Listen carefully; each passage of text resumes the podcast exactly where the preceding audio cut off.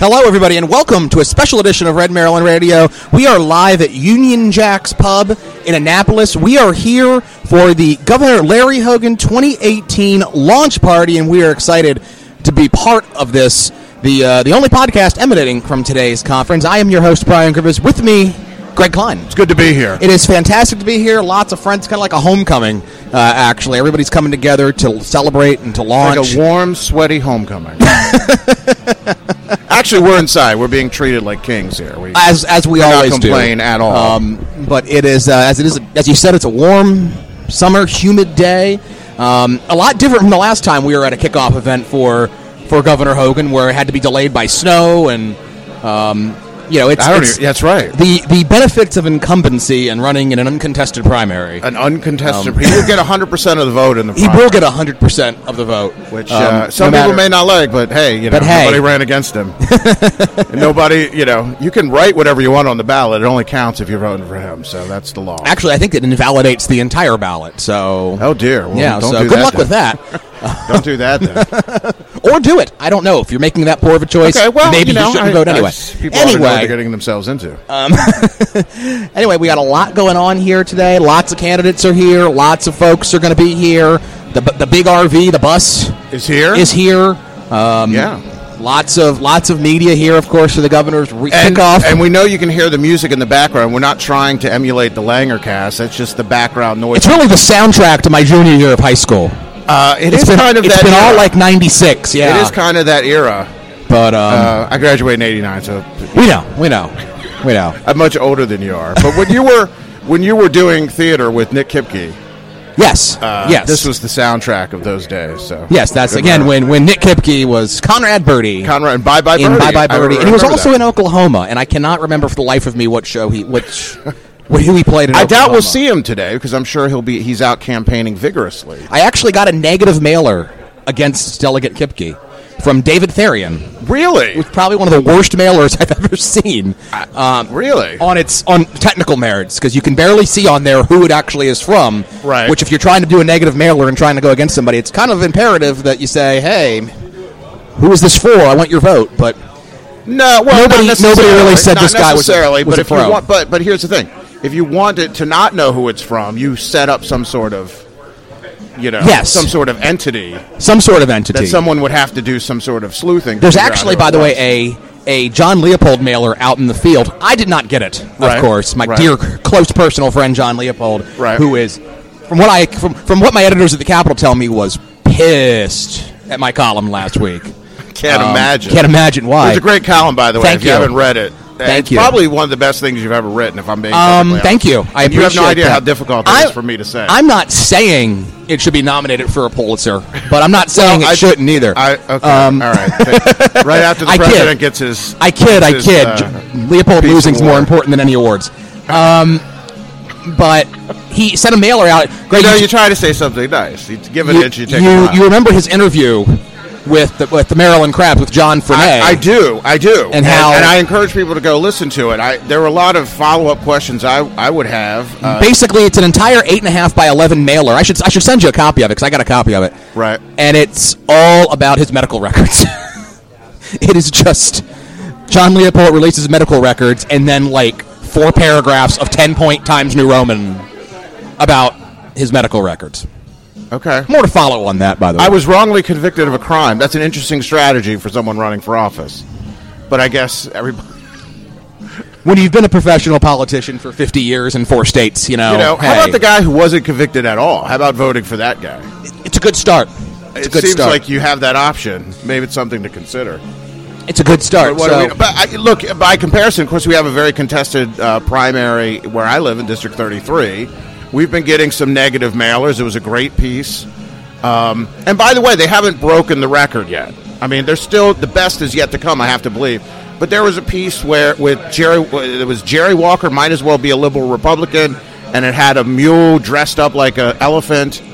Um, and it went through his record on things that he had voted for with the Democrats and so on Okay. and so forth. And uh, I also, my daughter had actually was a registered Republican, uh, filed for a absentee ballot, and As she, one does. and she very promptly, and I have to give kudos, she very promptly got a request from the McConkey campaign uh, handwritten address requesting her vote because she got an absentee ballot. So there, you know, so one campaign's on the ball doing the, the doing the uh, the absentee voter program. So Greg, are you going to do an episode of the Conservative Refuge going through your ballot this year?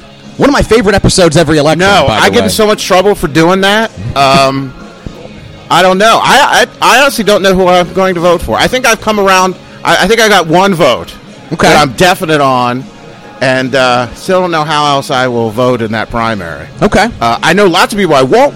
Not lots of people, but I, there are plenty who I won't vote for.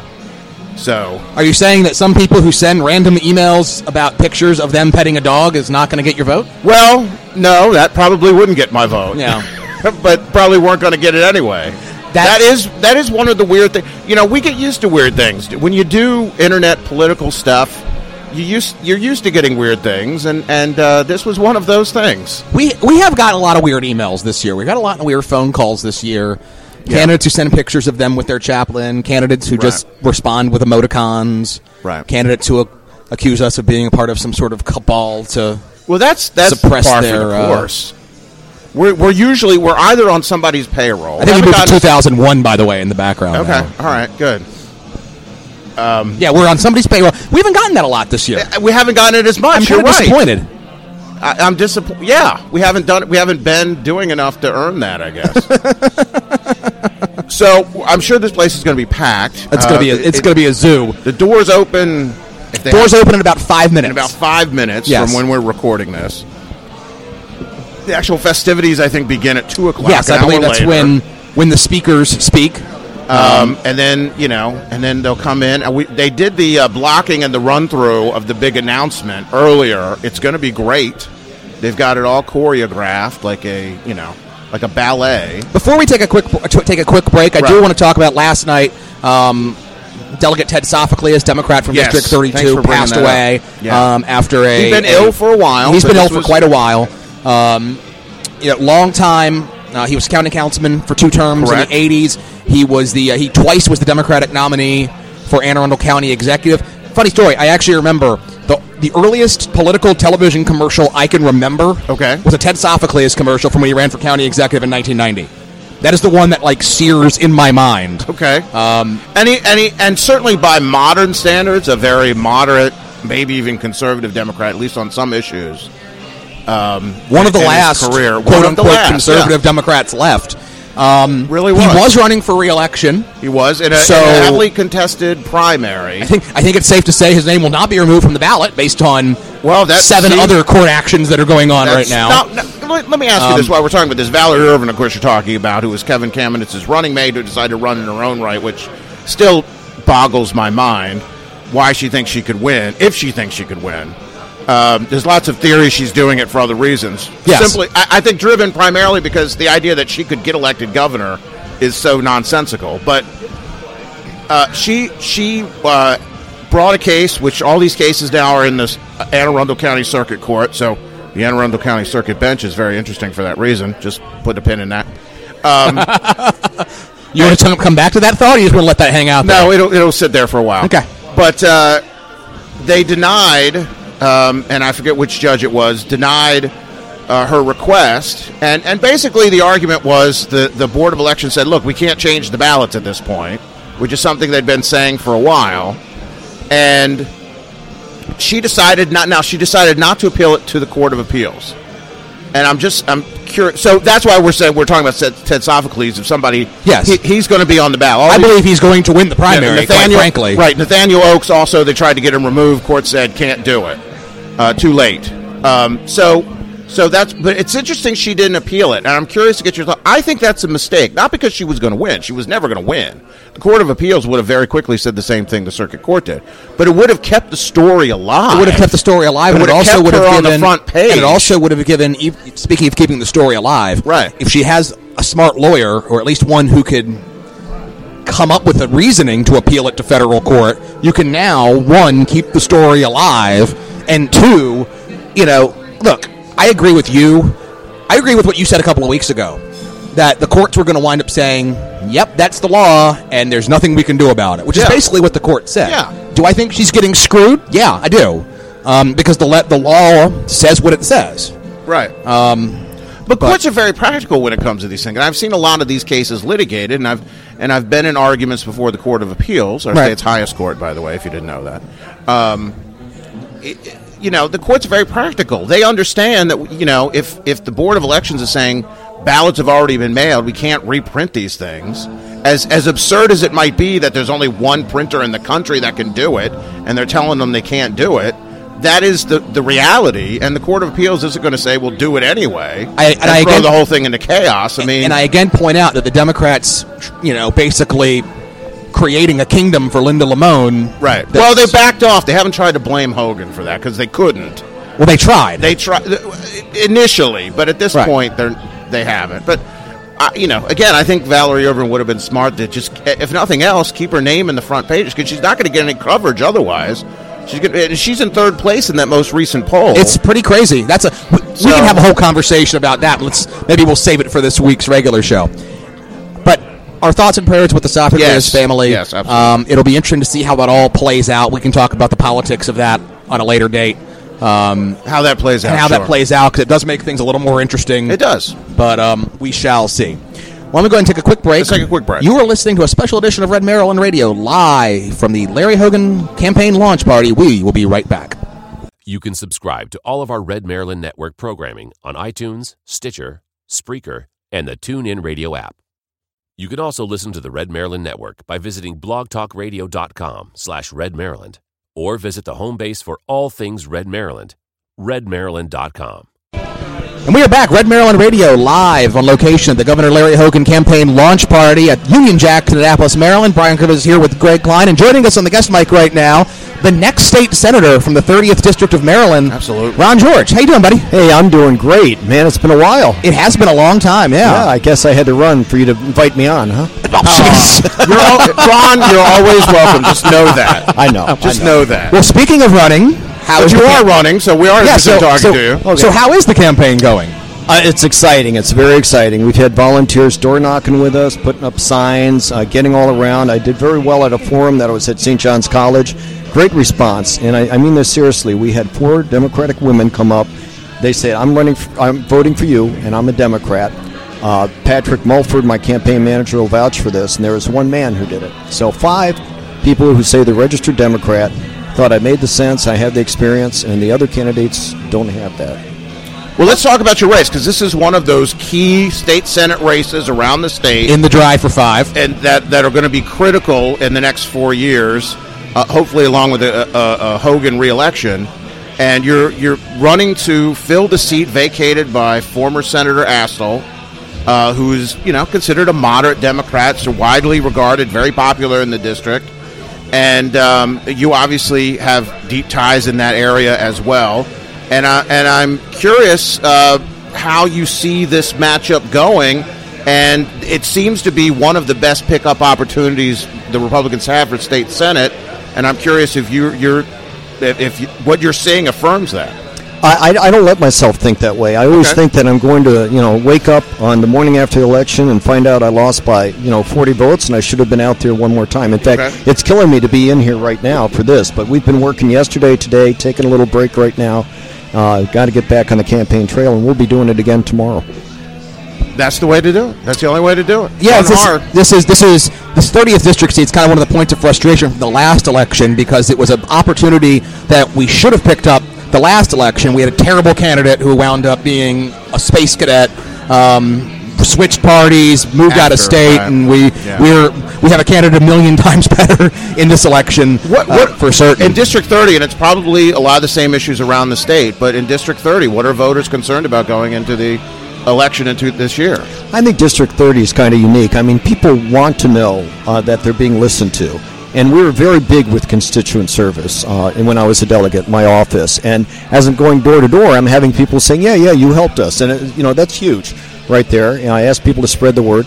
So it's not just constituent service in itself, but I think uh, District 30, uh, South County, they want to know their way of life will be respected. And, uh, you know, I worked on many issues for them down there and got that done uh, things done, and I can talk a little bit more about that. In Annapolis, they're kind of been slammed, you know, with this uh, Mayor Gavin Buckley and uh, tax increases. Looks like he's going to follow through, not the nine percent, but he wants the twenty. and he wants this hotel, which is kind of in your face.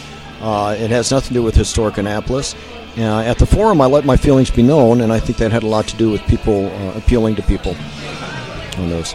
Uh, Yeah, I, I- mean, we've asked, I've asked, we've interviewed some other candidates in that district about the tax increase that the new mayor, who said he wasn't going to raise property taxes, has announced. They they didn't think it was going to have that big an effect. I was taken aback by that answer, but obviously, I can't imagine it wouldn't.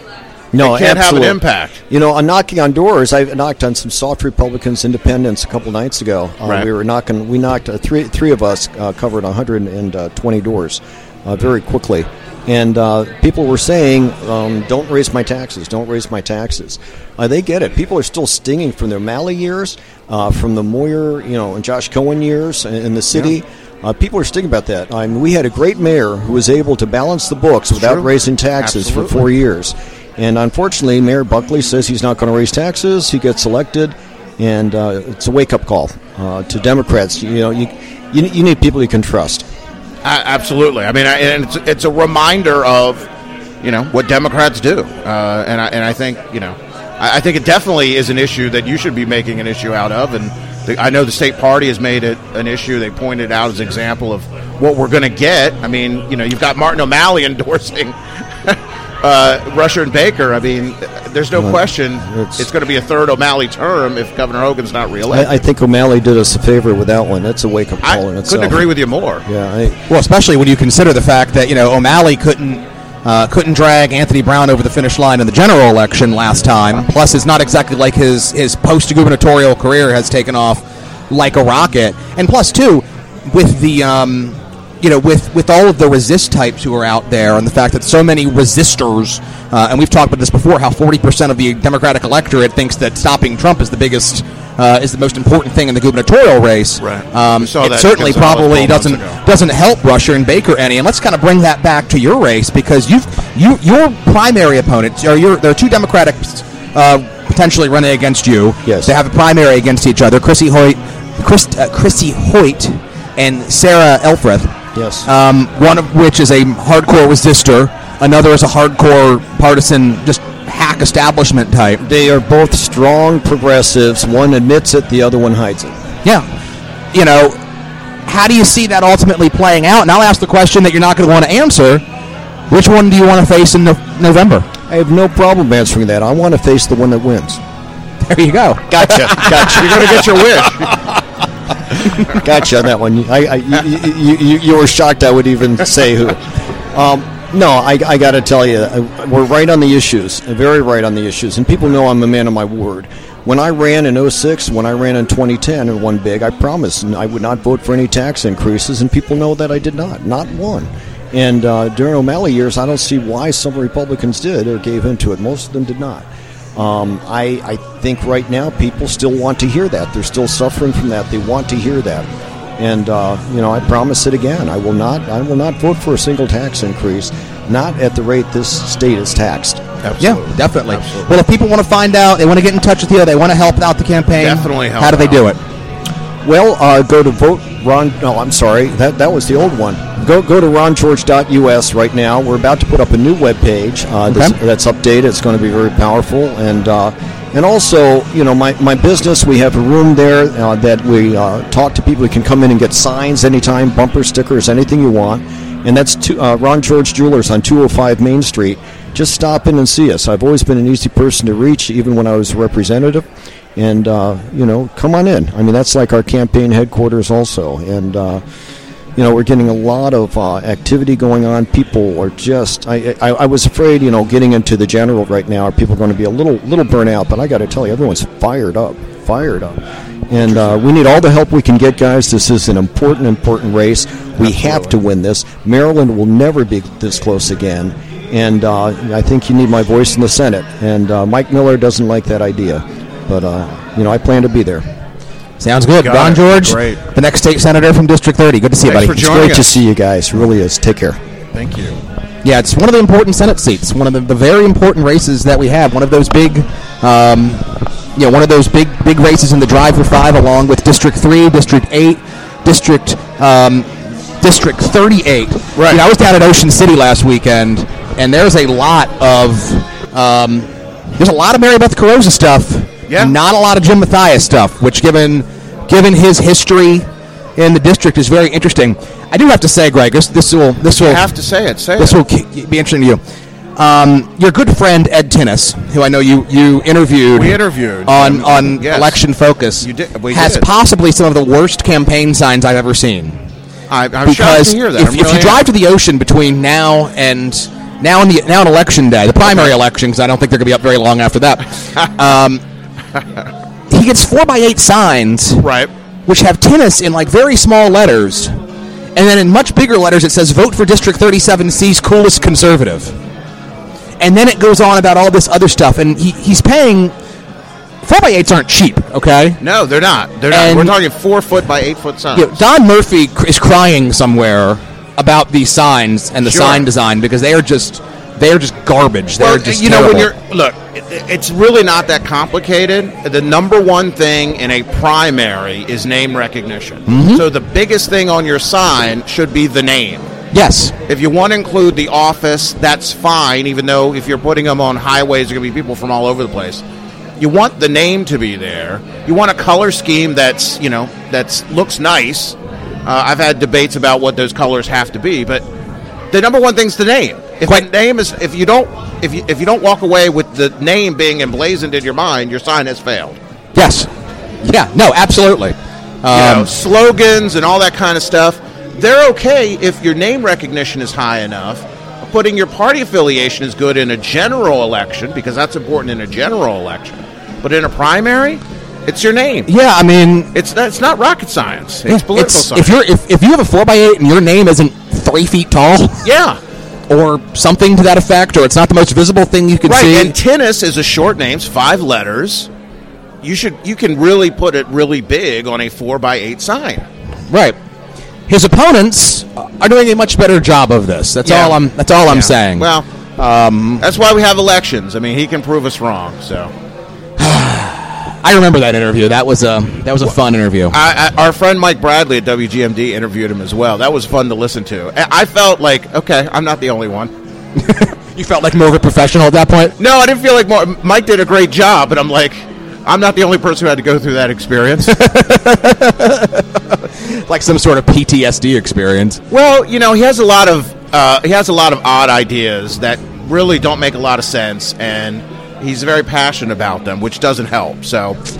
Whatever. There are a lot of interesting candidates. We have a lot of great candidates, like we just talked to Ron George. Yes. And I'm sure we'll hear some from, from. Well, actually, let's talk about that just for a second. Sure. There's, Ron made this point when he was talking to us. He doesn't have a primary challenge, Right. but and he and we're in the district he's running in, so he could literally just pop out and go door to door. Right. There shouldn't be a lot of candidates here if they have primary. No, races. there should not be any candidates here if they have a primary. So race. I don't know how many will run. or or quite frankly, if they have, you know, um, in districts that are less favorable. I mean, 30 is pretty favorable to Ron, given his previous well, he was a service here, and he's got he's got he's got like I said in, the, in, in our interview with him, very deep roots here. but if you have some of these guys who are running, you know, like Mary Beth Carozza or Christian Right. Miele, yeah, they should be, shouldn't they shouldn't be here. They should yeah. be. They should never leave the district.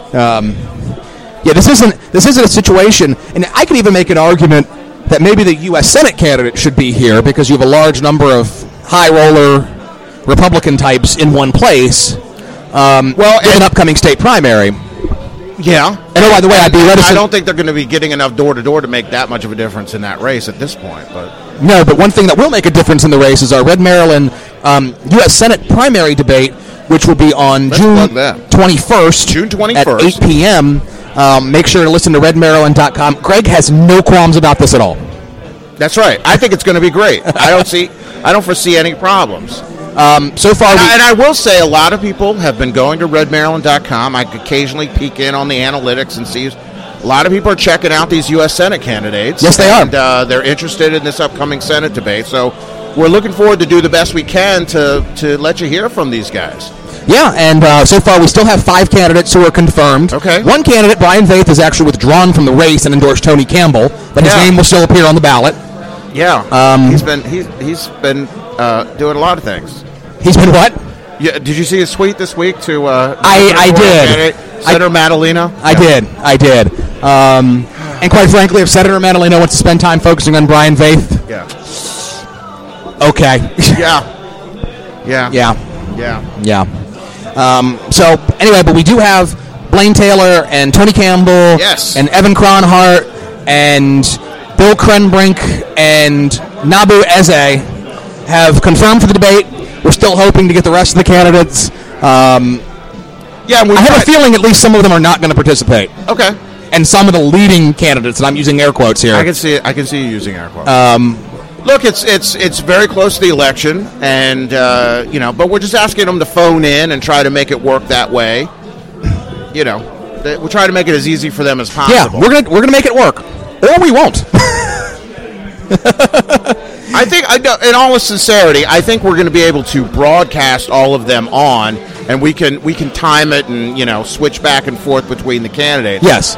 Um, if, you know, I think we're gonna ha- there's going to be a compromise between optimum sound quality and, be- and and logistics. Yeah. but it's going to be perfectly listenable, uh, assuming they all call in on decent connections, which is a Well, we'll, we'll we'll provide some instructions for them. But and I they're we can't control their end of it. No, but I do want to also remind you. them. I also do want to remind you we've had several people come up and take some of our flyers today for the RedMaryland.com absolutely. Leadership Conference, January 26, 2019, at the DoubleTree Hotel, just around the corner from Union Jacks That's here in Annapolis. Be a great early, early bird, super early bird tickets are still available. Practically giving them away. Go to red, go to redmarylandconference.com and you can get your. Uh, hey, Doug, how you doing? You want to come on?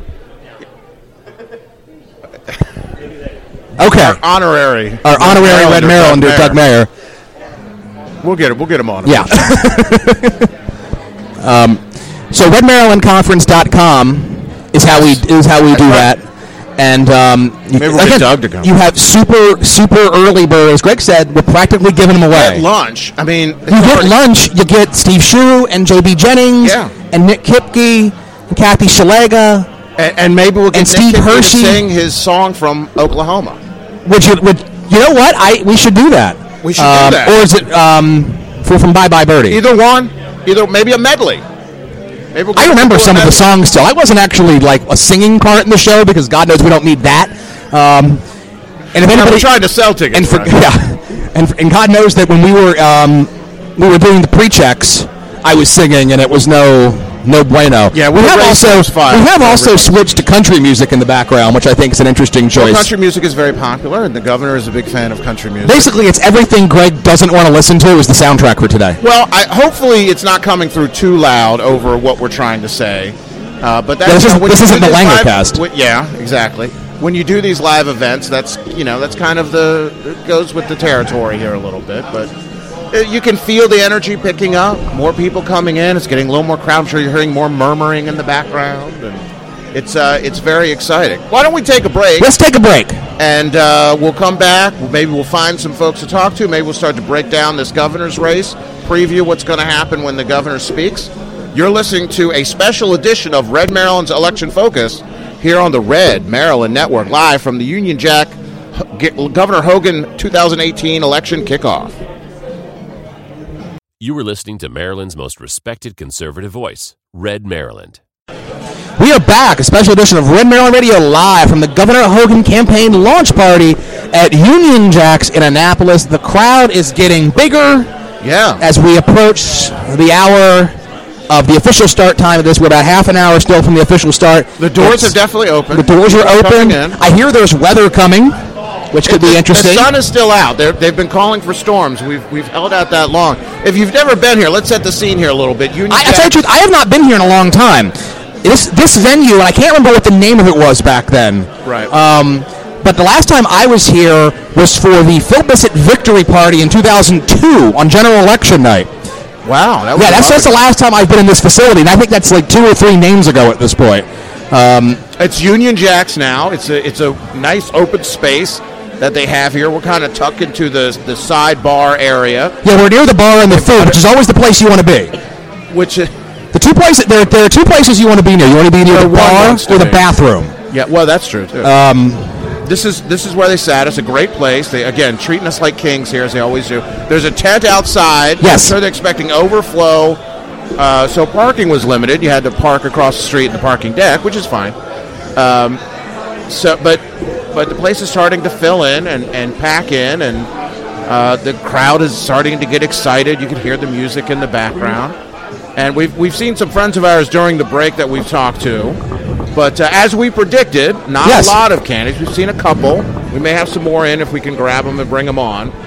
And uh, but uh, let's talk a little bit. Sure. Let's get into this while we have a little bit of time before things get out of control here. Where we are in the governor's race, uh, you, I'm sure you heard me on uh, Red Maryland, and I and I do want to get to the bottom of what you were doing last week. but if you listen to Red Maryland Radio last week, Yes. I, I brought everybody up to date on where we are. We had Great two- show, by the way. Thank you, thank you. I appreciate that.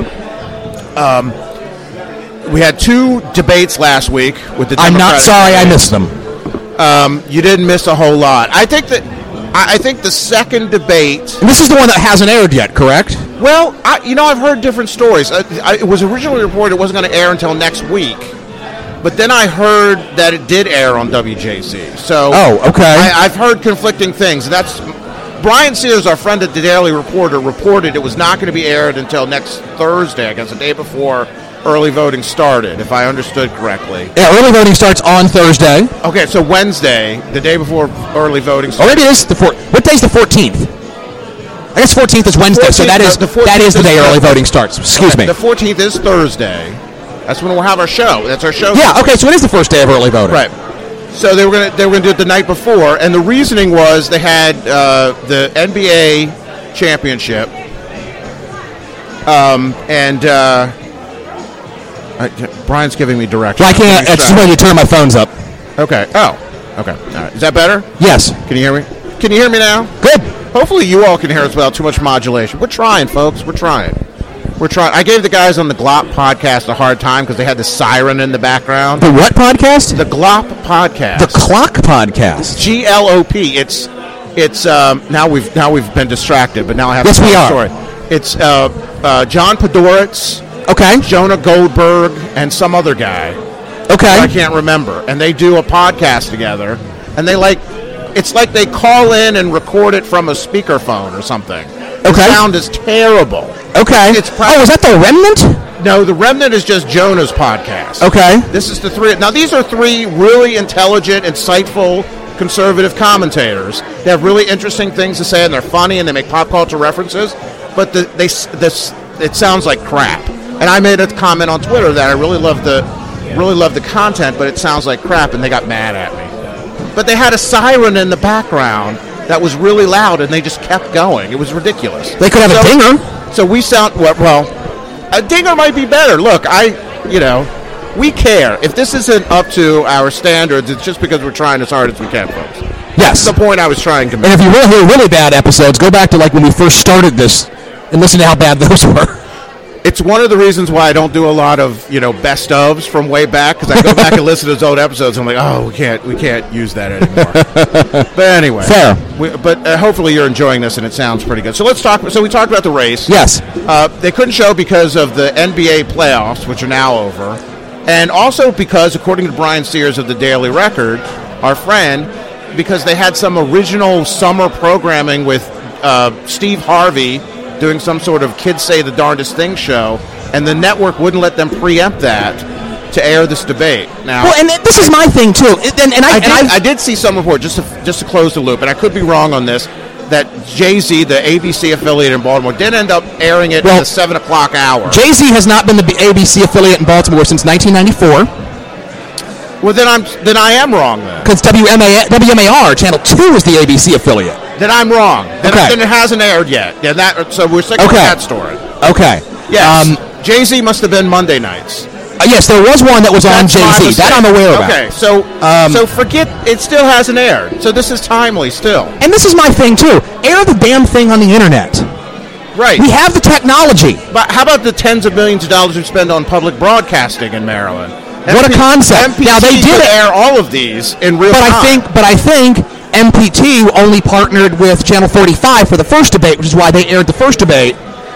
And they're not Yeah. partnering. Everybody else is kind of doing their own thing. Uh, well, but these but these network stations are. It's like they're. It's like uh, they don't want to actually have to do it, yet they don't want to just bump it off to, you know, public television or something. I don't. I don't get it at all. But anyway, there were two debates, one of which hasn't aired yet, which, which Right. will be a week old when it airs. I mean, in this race, God knows how irrelevant it's going to be. Uh, but they had fewer Well, and that's, and in that's the thing too. I, I don't, I want to, I don't want to leave that point Well, because not so many things can change in a week in a campaign. yeah, Just ask Valerie Ervin. yeah. You know, I mean, you know, and, and you know, there could be any number of things that could change. You know, whether there's a scandal, whether there's a, a tragedy, whether there's good news, bad news, whatever, and it may change everything. You know, about the content of the debate. You basically have a debate that's trash. Um, yeah, it's just they need. This is just garbage. I'm sorry. I I I, Yeah. I get really wound up about this, and it's not the candidate's fault. I don't blame the Democrats for this. The TV Well, station. well, this most recent debate that's delayed a week, the, the Maryland Democratic Party didn't have anything to do with it, Yeah. which is why they had fewer candidates. Okay. So, you know, you can't blame the Democratic Party either. Yeah. so I mean, this is this is the media just being being garbagey in in doing this So stuff. they exclude Ralph Jaffe and, and uh, the other guy, James Jones. the only candidate in the first debate, James Jones, the only candidate made any damn lick of sense. So, you know, I mean, he was, in the second debate I saw, he wasn't quite as on point. I, you know, I talked about this on Thursday. How do you exclude them when you got Alec Ross who's polling at 2% yeah, I know. with a five point margin of error? How do you justify that? you can't. You can't. I mean, Vish, Chris Vignarajah is polling at 4%. Again, with a five point margin of error. I know. It's How do you justify? I mean, yeah, Jaffe's a nut, but I mean, did you hear what Alex Ross, Alec Ross was saying? that guy's a space. That guy just keeps saying zanier and zanier stuff. Well, I, I want your comments on this because I talked about it Sure. on Thursday. Uh, the poll numbers don't seem to show a lot of movement for some of these, uh, for anybody really. Right. But for these lesser known candidates, including ones who had money, I mean, they are burning money. I made the example of you know the movie Brewster's Millions, um, and especially the Shea campaign. I'm curious to get your thoughts. He's spending two million dollars. It's going to get him literally nothing. I don't know how you can spend that much money and get literally nothing. It's like maybe go ask Morry Taylor from the '96 presidential campaign um, about that. But Yeah, you got to think that another another poll is going to come out, and he's at least going to get a bump because of name recognition. He has. you to, would think he? you would think, but you know, is is all his money going to television? Is all his money going to? I mean, is he doing any social media? Is he doing any? I know Alec Ross is doing a lot of social media, but that doesn't seem to be helping him any. Yeah. Are they doing traditional campaigning? Are they doing door to door? Are they doing uh, mailers? I mean, I'm sure they're. I'm sure they all. You would think with I'm that sure much they money, they've got to be doing something. I'm sure they all are doing all of those things. I don't know in what combination, and that'll be one of the interesting things after you know when we do the the the post mortem on this campaign that we'll want to look at which combination worked. But he's got more money, two million dollars. He had more money, and it hasn't changed from the most recent reports than all of the other candidates, and yet he's still mired way back in the pack. Yeah, it's it's it's impressive because uh, you know a lot of candidates are kind of equal as to how much money they've raised, Right. and it's there's you- just and- and not look, a change. And, you- and the candidates with more name recognition are going to have the advantage. We talked about that earlier, and so they don't need as much money. But money should equalize that at some. And I and I got to admit, the fact that Valerie Ervin's been is at third in the latest poll is mind-boggling to me. It's mind-boggling to me too. I mean, what do you make of that? Is that real, or is that just some remnant of her being with candidates? Does that? I mean, does she sustain that? And of course, all of that is thrown for a loop because her name's not going to appear on the ballot. Right. So when Well, I mean, her name's going to be on the ballot insofar as at least you know the tickets are lit, printed together, so at least people Okay, will all see right. Ervin's You're right, name. you're right, I stand but she's not at the top of the ticket. right. So I'm, I'm Okay, sure. I, I stand now corrected. I, I understand. I know there's signage that's going Yes. on and, and whatever at the polling places, but uh, how many of those people are going to vote for candidates are voting for Valerie Ervin and not voting for? I don't know. I mean, it's I- it's exactly how how do you poll for that? You can't poll for that. And how do you prepare for the forty percent undecided?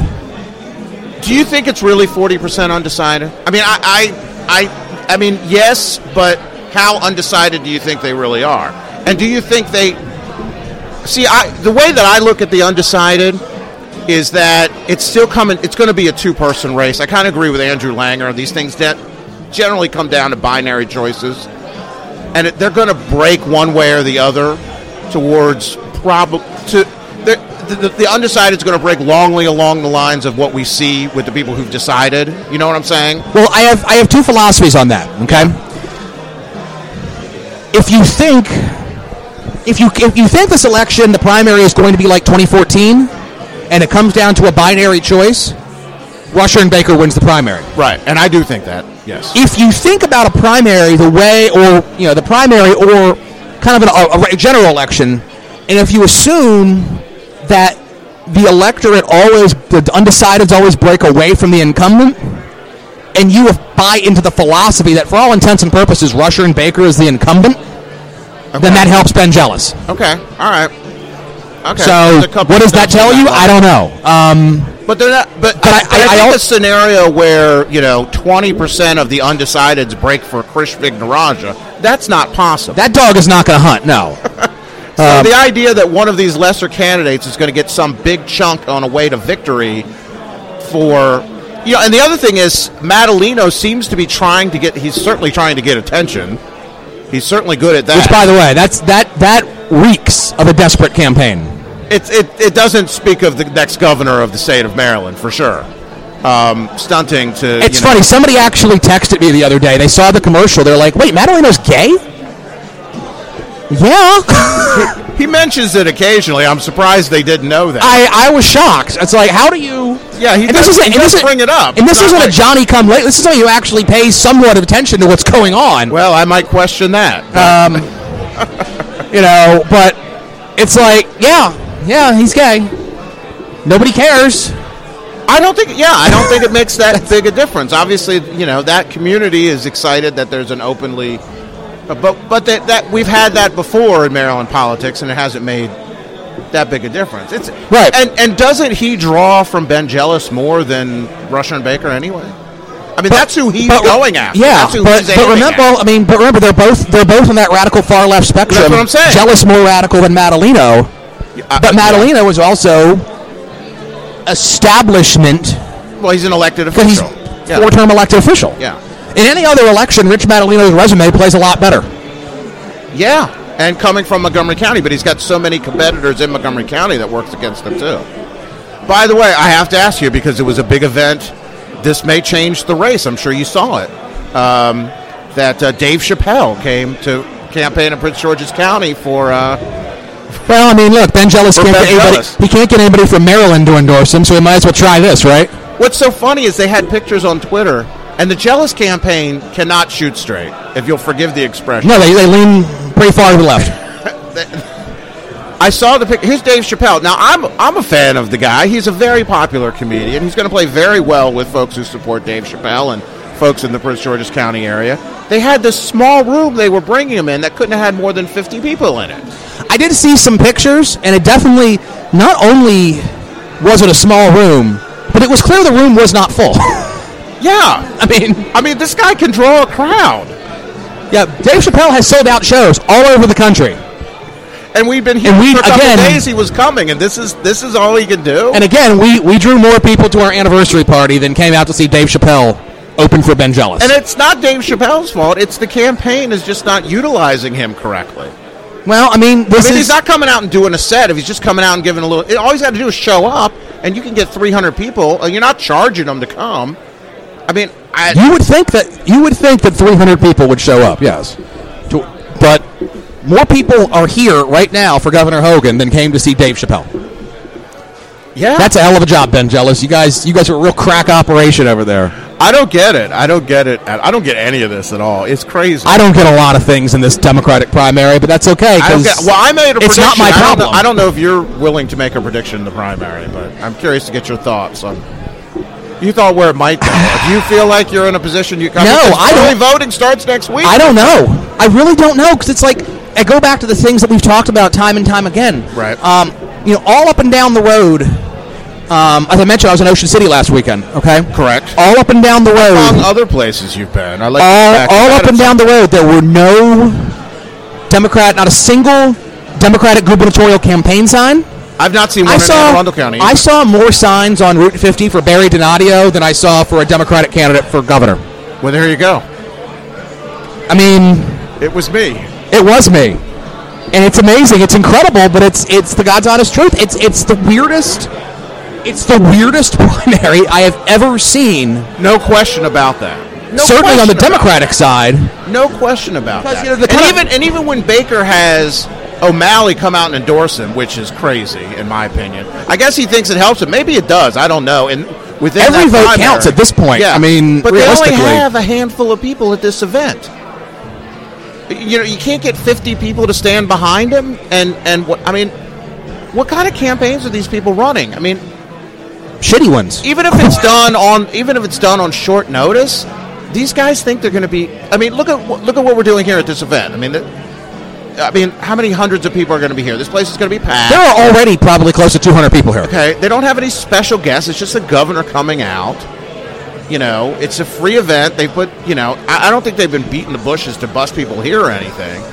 But you would think you could get 50 people to go stand behind Rushern Baker and Martin O'Malley when Yeah. they make an announcement.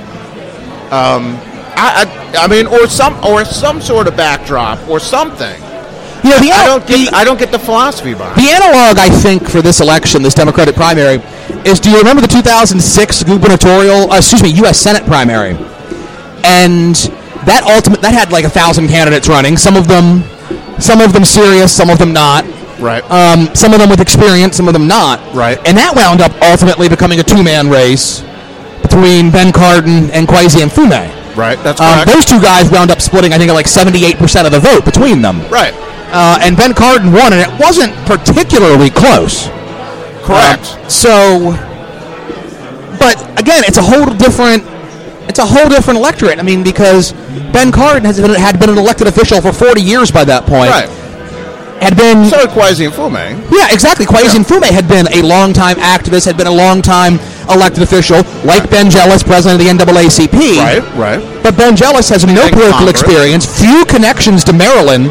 I overheard somebody here, they were making a joke saying, like they were like 20 years old, and said, I voted in more Republican election, more elections in Maryland than Ben Jealous has. Right. Well, Ben Jealous has never voted in a Democratic primary. Now, if I was a Democratic primary voter, if I was a Democratic activist in Maryland, that would drive me nuts. Yeah, it's pretty if, it- if he were a Republican and that was his record, I would be calling him a carpetbagger. And probably have called people that. I, I've done it before. I mean, I've called people out for not voting in Republican primaries. Yeah. Some of them wind up getting elected to the state senate and passing, you know, bills about dogs frequently. oh, there's that. Yeah, so that's what you get when you elect people who don't vote in primaries. But be that as it may, People love the dogs. people people do love the dogs. By the way, if you want to really, if you really want to, I know the the in thing to say is to own the liberals or drink liberal tears. That's a thing people like saying and doing. Something we've been talking about for ten years. If you really want to do that, listen, go on, you know, the hashtag Maryland Politics, which I do follow now. Who- who is this?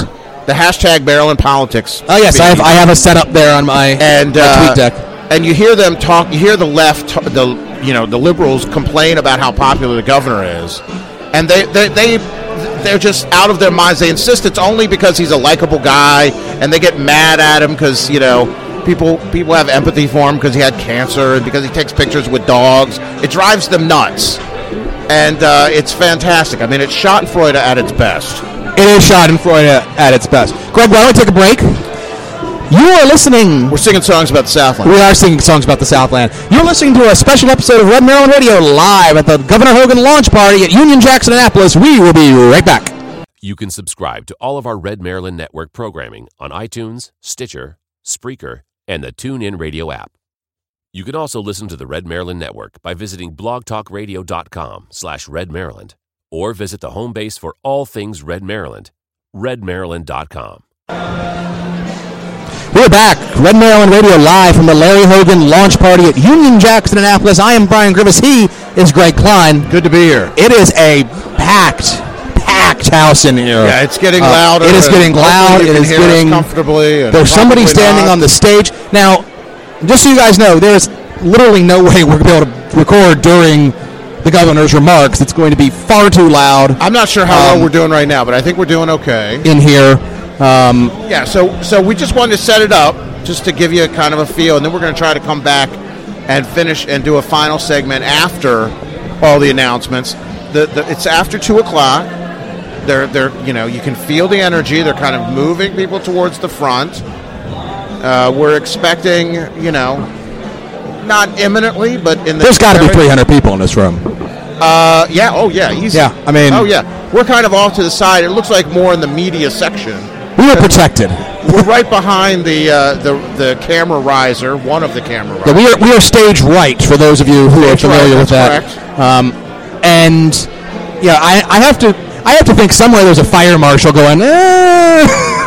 uh, out there, yeah, where we are, not quite sardine level yet, but uh, But there are lots of people out here. there, and let me, right and, in front of the stage. and let me tell you something, by the way. The I wish best, you would the best thing about this event and the enthusiasm for the governor's reelection right.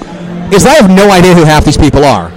Oh yeah, a lot that's of- fantastic. yeah. We, I mean, there's certainly people we know here. People who are activists. There's some folks in the campaign, and the, and the uh, I've seen a couple secretaries walking around. I saw the budget secretary. I saw the Just saw- secretary. just saw David Craig here. Yeah, just saw David Craig. He's walked by us in a very snappy fedora, by the way.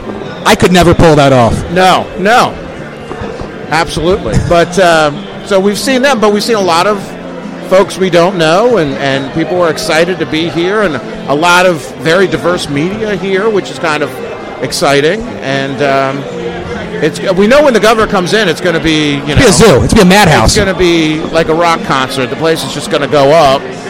Um, and uh, I don't know when that will be. See our friend Rob Windley, Red Maryland contributor emeritus, uh, and part of the administration as well.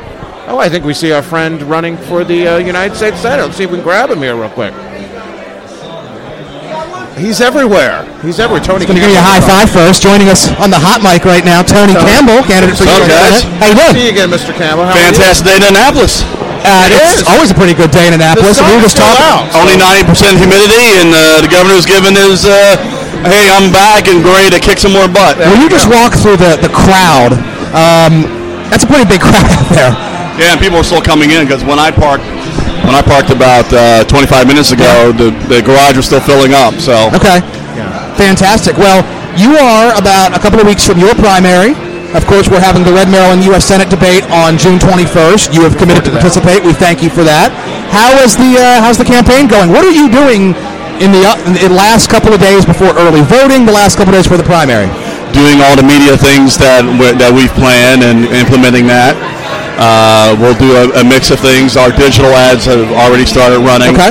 Uh, we've got uh, over 20 uh, delegates and state senators have endorsed and Saw supporting. Saw Yeah, we have seen that. So, uh, well, we'll got uh, 17 more days and uh, pump up the volume and and uh, get a hopefully get a majority out of the uh, 11 people in the primary, and then move on where the target's supposed to be. Well, how difficult is it? Um, and obviously, don't give away any trade secrets as I ask this. Um, how difficult is it, kind of getting like that get out the vote operation for a campaign Statewide, that's statewide, lower profile than a lot of what else is going on right now? Well, I, I think the important thing for me right now is to focus the energy on Ben Cardin and Okay. get people, get Republicans to understand that, you know, when you win once, it's a fluke. When you win twice statewide, it's a pattern. And so we've proven that we can do it.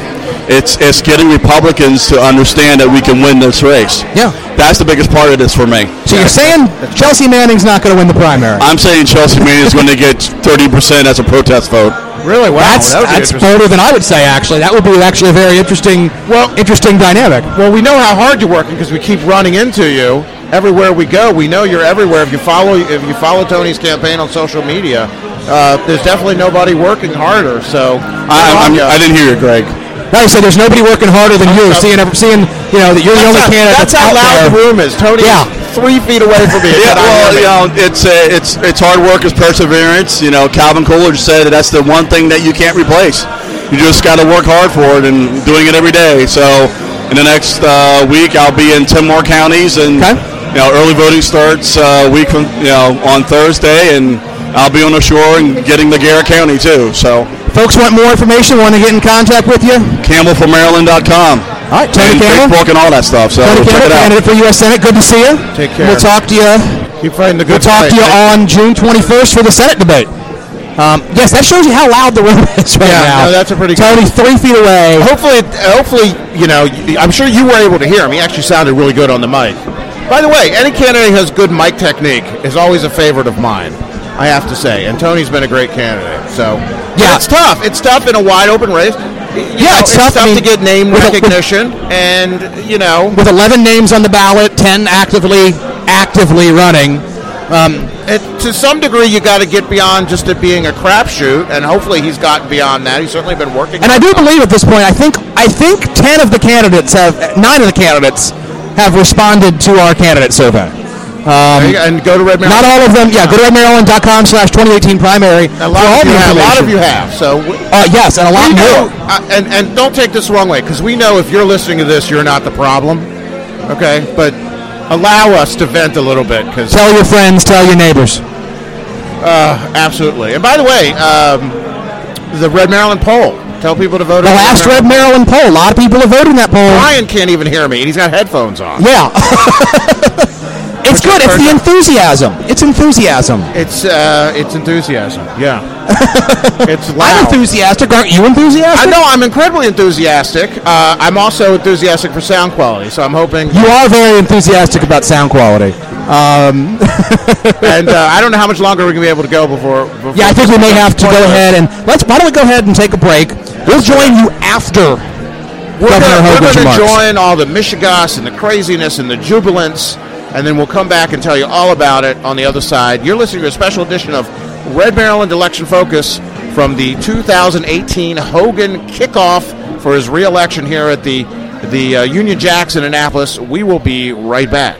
You were listening to Maryland's most respected conservative voice, Red Maryland. You can subscribe to all of our Red Maryland Network programming on iTunes, Stitcher, Spreaker, and the TuneIn Radio app.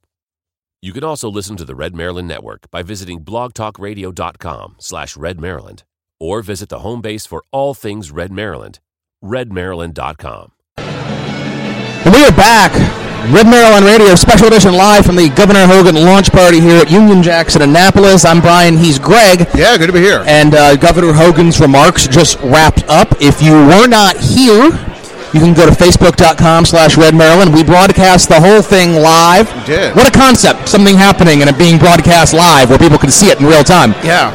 Um, Brian climbed perilously onto the uh, camera stand, brilliantly took that video. Probably had a better view than most of the people who were here because this place was packed. Yeah, this place It's packed. It's and I tell you what, a little bit now. The governor's still shaking hands on the stage. And I- and I tell you what, way through the crowd. until I got on the riser and looked out, I didn't realize how packed it was. I mean, it is literally to the back wall, no, it's jammed. two rooms away. It's jammed. I think the campaign had put something out like over a thousand people. It's way over a thousand people. Yeah, yeah, it's got to be. Um, and remember, there was overflow outside too. Yeah, so yeah, yeah, we're not going anywhere for a while. And the bad weather held off. I think it stayed a little bit to the south, so yes, it did. everything went off without a hitch. It's funny because when we walked in, we- we got here early. As we were walking in, they were kind of blocking everything and setting Yeah. the lighting and running through what would happen. So it was fun to see when it actually happened, exactly as they choreographed. It was very simple, very straightforward, but it went off without a hitch. The governor was great. The lieutenant governor was great. Crowd And, was hot. and my favorite great. thing about remarks that are, you know, the best remarks, the ones that are short, sweet, and to the point. He hit. Look, uh, we know what the talking points are going to be. He's got a fantastic record to run on. He hit all his talking points. It was very bipartisan, but still very. You know, we we came, we saw, we conquered, kind of speech, and um, it was great. It was great. They had they had a video that played. I'm sure you could not see it from here.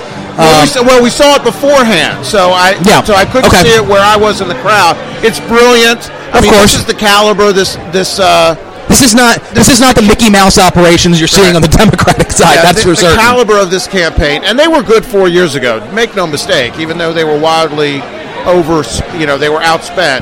That's a, they- they are a first-rate organization all the way running this campaign. That was a brilliant video. You'll see that edited lots of different ways. The points that the governor made, you're going to hear in video spots over and over and over again, with all the issues that are important to Marylanders: taxes, the economy, schools. The environment. He's got a fantastic record to run on on all of those areas. yeah, I mean it's not the clown show that the Democrats are running right now. I mean it's just a Mickey Mouse. And he it's, it's night and day. And it was great because he kind of gave them the back of his hand, and you know, and uh, I, I personally, I personally appreciate the fact that even the governor made mention that there were nine candidates running, Right. and not the seven that everybody tries to pretend they're running. that's right. Um, I mean, which is which is brilliant because it basically does put Ben Jealous on the same level as Ralph Jaffe, which is hilarious to Yeah, me. and, and, and, you know it's respectful. I mean, as far as the governor's concerned, one's as good as the other. I mean, that's that exactly to your point. They all want to do essentially the same thing, and that's what's really important to our audience. You got to know you you can't look at the contrast between this governor and anybody who comes out of that Democratic primary and not see a night and day difference. And uh, there's no question who who anybody who calls them a conservative or Republican should not only be working for, but working as hard as they can for. And the governor never even mentioned redistricting or anything like that. No. So it's pretty it- compelling. Yeah, I mean, I'll be I'll be intri- I'll be interested um, when I watch the six o'clock news tonight to see how it gets framed. Right. Um, that is that I'm I'm intrigued because obviously all the cameras were here, reporters were here. Right. Um, didn't see many people we know. Um, I've seen I've seen a few, but a lot of fresh faces, and uh, that's good. That's Yeah. a good thing. it is it is great and. Um, yeah, I And did, see, did and see again- some more candidates. Craig uh, Craig Wolf is here. Liz Matory is here. Um, Yeah, they kind of People wandering around. and, and did that kind of stuff. and uh, As if it's- summon Liz Matory was. yeah, I can summon people now. Did you know And that? actually, Craig is only ten feet away. Right, and I'm not sure if we even tried to interview him, we could hear him right now. No, I'm sure we couldn't.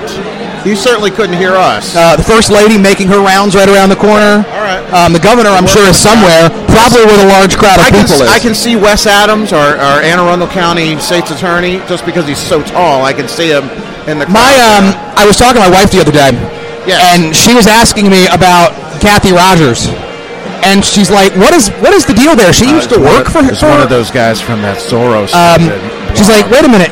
Wes Adams fired around. Kathy Rogers. I'm like, yeah, that's that's half of why all of this is happening. It's it's really a sordid affair and a mess. But um, yeah.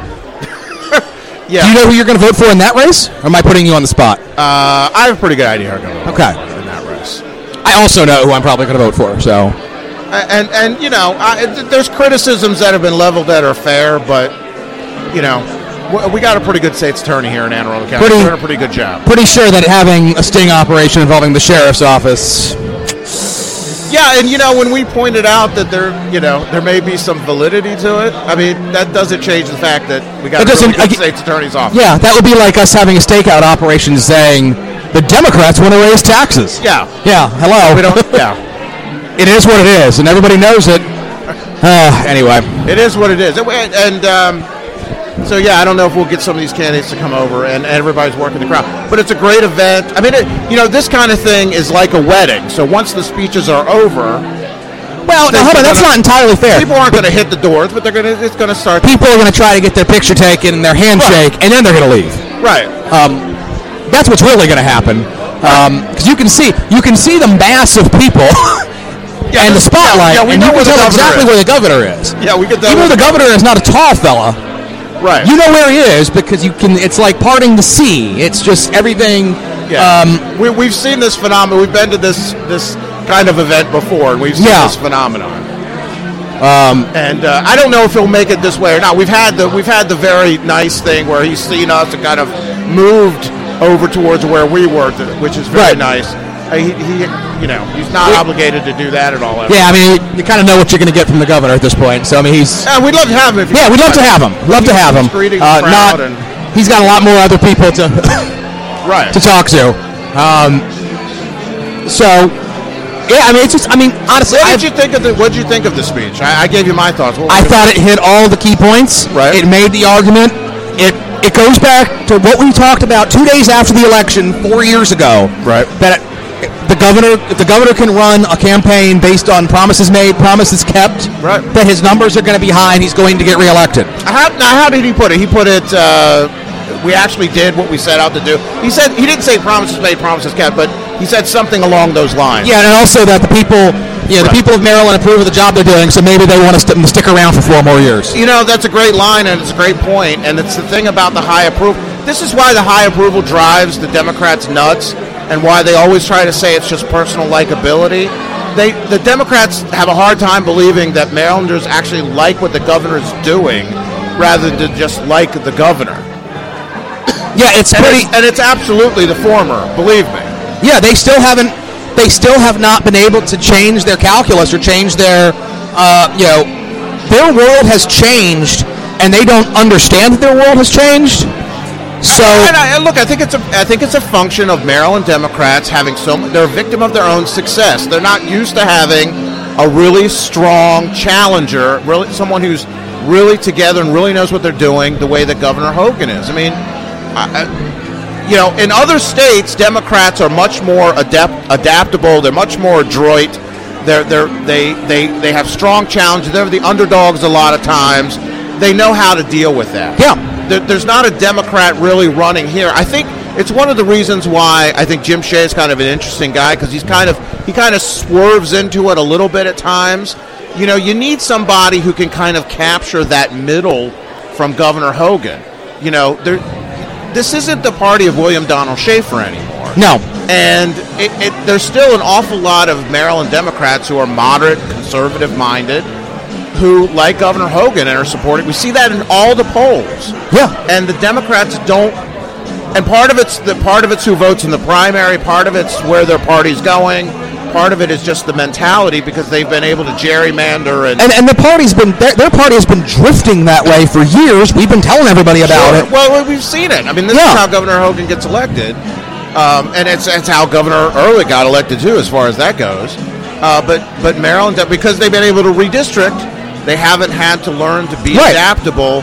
They have they don't have a lot of close elections. They can get away with doing whatever they want in the legislature, and they rarely get called on the carpet. And now, where they find themselves behind the eight ball, they're not able to adapt to this. There's not a there's not a candidate in that race that's really effectively running against Governor Hogan.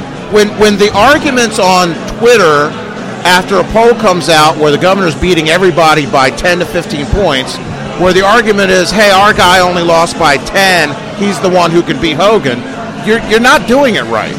Yeah, I mean, you know, it's and and everything on Facebook and Twitter kind of seems to be focused on nonsense minutia in the Democratic primary. And again, we're 14, uh, 17 days away from actual the actual election. Right. We're five days away from people actually casting votes. Yeah. And the Democratic election is just a mess. I, I've Yeah. never, I've never seen anything like this. No, I really haven't.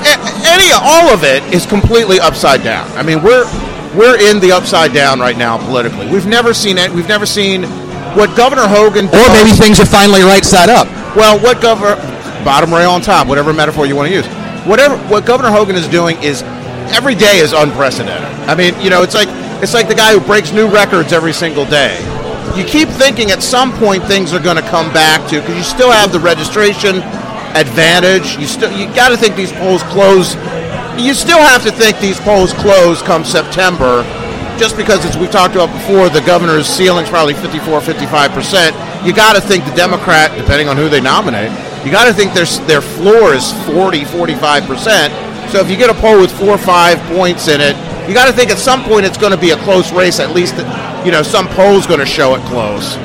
But we I'm starting to wonder, honestly. I, well, I, if, but I could be wrong about that because, you know, I, I mean the fundraising just is mind-boggling. Um, the differences. I, I'm not surprised the governor's raising a lot of money. And by the way, make no mistake with the fundraising. That's that's people betting on Hogan winning. Yes, That's moneyed interest and money people saying, "I'm putting my money on the winning horse." Now, look, obviously, a lot of union money, a lot of Democratic mo- national money is going to come to this race after there's a nominee. Right. But we've already seen the governor's busted some of that up because you've already seen one union come out and endorse Right. the governor for reelection, which is just fascinating. I, I, I think it's And not only fascinating, it's fascinating that it's this early. Well, I think it's the same phenomenon. I think it's you we're talking about the uh, the pipe fitters union, the Yes. plumbers union, who made this endorsement, and which they did. They it wasn't very controversial within their own ranks, which makes sense. I mean, that's a trade that's pretty middle class trade at this point. Um, they're certainly not government employees, which we could talk They're about government blue collar Right, we could talk about government whose, employees unions whose all day long. policies, who, the governor's policies, have helped them not just personally, but has helped their entire business because there are more jobs for people. Yeah, and That's how this gov- works. The governor had the great line. That's one of the great lines. More people are working in Maryland than ever worked before. I mean, that's That's a great line. You know, he can say we've spent more on the environment than any other administration. We've spent more on education than any other administration. He's got results to back that up. I'm sure the Democrats will try and dispute that, but that is a fantastic record to run on. There's no glaring vulnerability on any of those issues. Right. Um, and the Democrats are having a hard time. They think they have an opening with with education. We talked about that before, but the governor's got a fantastic record to run on. And and again, the Democrats may end up nominating the guy that's the worst matchup on education. We, we see this on Twitter a lot too, where the where Rushern Baker's people just keep jumping up and down about how great he is on education. Stick with that. Can I Please tell you? stick with that. Can I tell you a story? You can. about how sensitive they are. I was on uh, WGMD one week weeks ago, uh, 7:50 a.m. 92.7 WGMD on the Eastern Shore, um, and I mentioned Rushern Baker and the and he was having difficulty with the teachers unions. The Baker campaign immediately reached out to Mike Bradley. I mean, this FM right wing talk radio station on the Eastern Shore immediately emailed him saying, "I heard this on your on the segment this morning." That the, that Baker's not very popular with the teachers unions. It's not true. We want to have you want to have him on. We'll make him available. You know, and now he's on their list. So that's how sensitive they are. If they're if if they if the Baker campaign gets bent out of shape for something I said. By the way, the photo montage has a, had the picture of us at the Change Maryland event from four years. Ago. Oh, I didn't see that. It's on my Facebook page. That's fantastic. That's fantastic. I love that. Uh, they take care of us. They're good people. I mean, that's awesome. That makes my day right there. I wish I saw that. I'm gonna have to now keep watching this photo montage. Yeah, you're gonna have to keep watching. I just saw him like, wait, that picture looks. re- Wait a minute, that's me. I know that guy. oh, boy, I love it. It's nice since we're doing this in front of a crowd of people and they're looking at us curiously that it does give us some credibility. That, Yeah, how about that? not that we needed any. What's that? Not that we needed any. If it calms down, Craig Wolf is sitting five feet away from us. He does not even know we're here. He has no idea what we're talking about. Who is who is this? Craig Wolf. Oh yeah. Brian can't even hear me. I, ca- I still lit- can't hear you, I am, yeah. I am literally touching Brian right now. He cannot hear me. It's a good event though. It's, it's starting to wind down. You can Yeah. see. Uh, as, as uh, predicted, as it should. It was two to four. Yeah, it's two to four. It's already Yeah, three mission, accomplished. And it was a fanta- It was incredibly successful. And we were talking about the kickoff four years ago. In, Yeah. in, what- in January. It was in January. It was down on Riva Road at Right, a crab house, the- and it was a packed room, but nothing like this. It uh, was a total. I remember it very, very well. Totally different vibe. I think the room was a little bit bigger, just the way that it was laid out. There weren't more people there. But again, can you can't. I mean, you're missing. You know, this is this. Right. What you can see here is like forty percent of the room. Right. It was not. It was not anywhere near as packed. I mean, it was pretty full. But I remember, I you know, people weren't sure what was going. to Remember, even though I had written in the Baltimore Sun that a Republican could win, that was far from certain. People were excited, you know, and there was a competitive primary, but there was there it was far from certain. This is a totally different vibe here, man.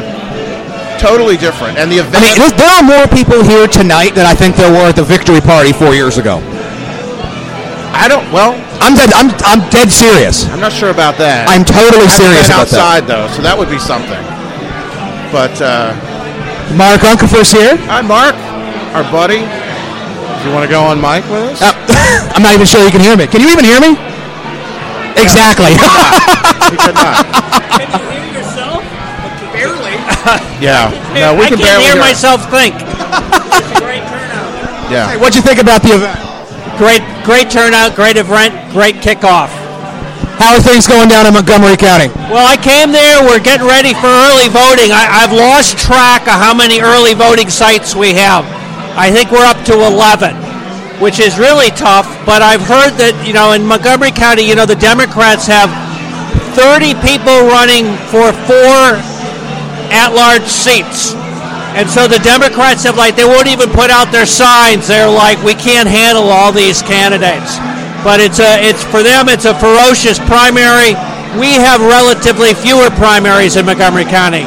So I'm guessing at this point the focus is more on name ID for the general election for a lot of. Absolutely. That's get really rec- getting our people to recognize our candidates. Um, I, I think actually we kind of know in those that we do have a primary, there are some overwhelming favorites. If anybody's in Montgomery County wants more information, where do they get it? Uh, MCGOP website, Montgomery County Republican Party. It'll you put that in Google, it'll come up right away. All right, Mark Uncapher, thanks for joining us. Good to see you. He's going to take off. Um, and again, that shows you how loud it still is in this room. I was basically yelling at Mark and holding the mic, and he was barely able to hear. Yeah, I was I was riding the knob Thank there. you. Hopefully that uh, hopefully that worked out well for everybody. But yeah, it's like they turned the music way up. By the way, Yeah, that's that's the uh, okay. You don't have to go home, but you can't stay here. the sign I think. That's, uh, they haven't turned the lights on yet. that's uh, guys. I think your last segment of the podcast is happening right now. You guys are trying to record stuff. Let's turn it up louder. yeah. Let's see if it goes to eleven. Is there some guy standing on a table? What is going on over? there? I, I think he's he's crazy. I think he's deconstructing equipment. Oh, okay. Not just All right. not just some Not just random, random. jabroni just standing. And by there. the way, can't say enough about the the uh, campaign staff. They've been unbelievable. We got to see some of. We got to see our friend Doug Mayer here. Haven't had a chance to talk to him yet. Hopefully, we'll do that when we finish up. But they did a fantastic job. I mean, we came in As always. As I said, when they were running through what they were going to do, it went off without a hitch. Could not have gone any better. Um, everything, everything coordinated perfectly. The people standing behind them, it's like they brought them out of central casting and sent them up there.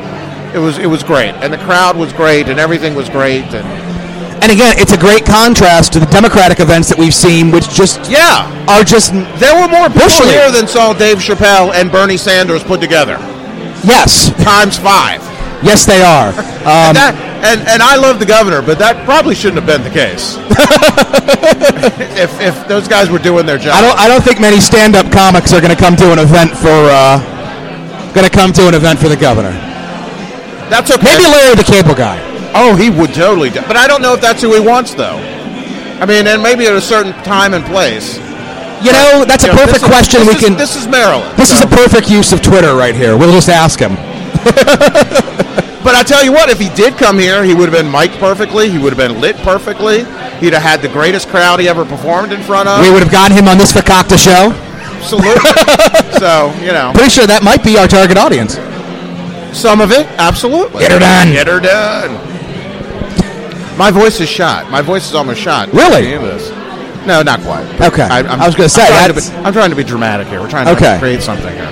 Uh, there's a gentleman walking around with some sort of like medals on his jacket, and I'm very curious. Good. Good. Uh, there's always exciting people at these events, and uh, Yeah, um, I did see Secretary, Cabinet Secretary Mike Leahy. yes, he walked by. Yes, Secretary of IT. lovely wife. Um, have you completed your tasks?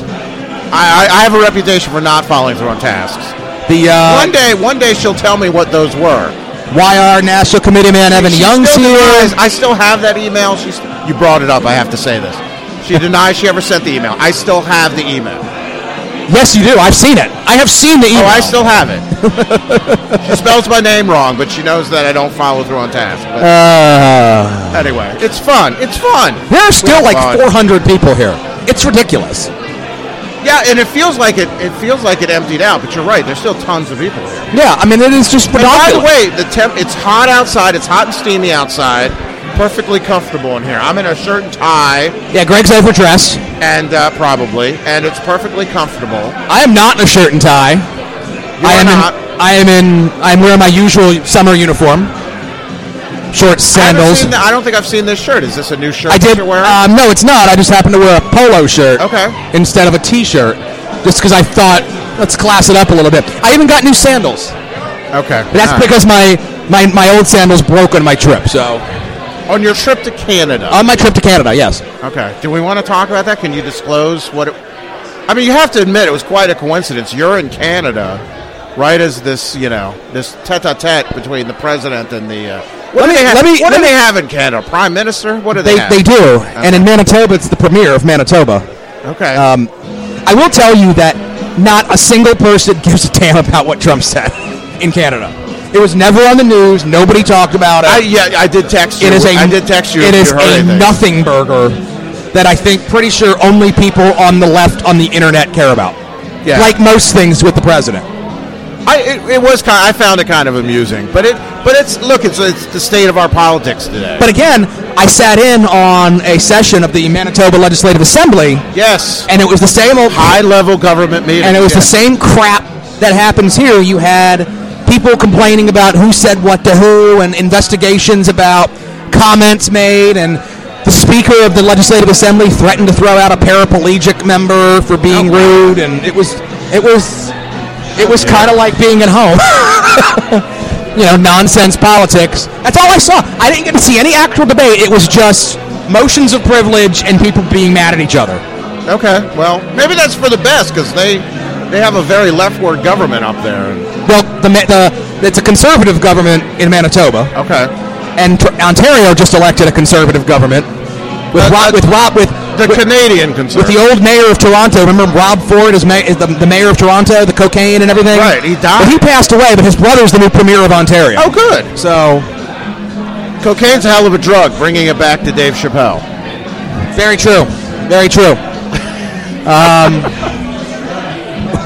Maybe that could be part of uh, part of the the uh, Ben Jealous drug program. Is cocaine's a hell of a drug. I'm pretty sure it already is, and I'm not. I'm not saying that facetiously, given how he's basically hardcore decrim. I don't know how else he could be. I mean, it's so weird. He wants to cut six hundred and sixty million dollars out of public safety and let people out of jail. I mean, far and, and, and look, we've had criminal justice reform. The governor has worked with the Democrats. Right. Had bipartisan criminal justice reform for a couple of years. Some of that is already happening. We have a whole nother bail mishegas, which is another issue, which is something we'll talk about with Craig Wolf. I talked about it when I interviewed him before on Election Focus. So it's not like none of that's already happening. The idea that you could go a lot further with it and get any more benefit is just crazy. Uh, yeah, but again, you have people who assume that you know that criminal justice, uh, incarcerating people who commit crimes, is a bad thing. You mean like you- a you mean like a, uh, a war on black, a criminalizing black bodies or a racist war on drugs, that kind of thing? something like that? Yeah. Yes, I've heard about that. I, I have also heard about that. Meanwhile, some guy like Jim Shea in the in the most recent debate said most violent criminals are already on probation and parole. The system's broken. Yes, It would seem that the obvious solution from that, you know, following that uh, theory, uh, whatever they call that, following that line of thinking would be keeping them in jail. But that I don't think that's where the rest of the field is. no, for sure. they do not seem to be there with that. No.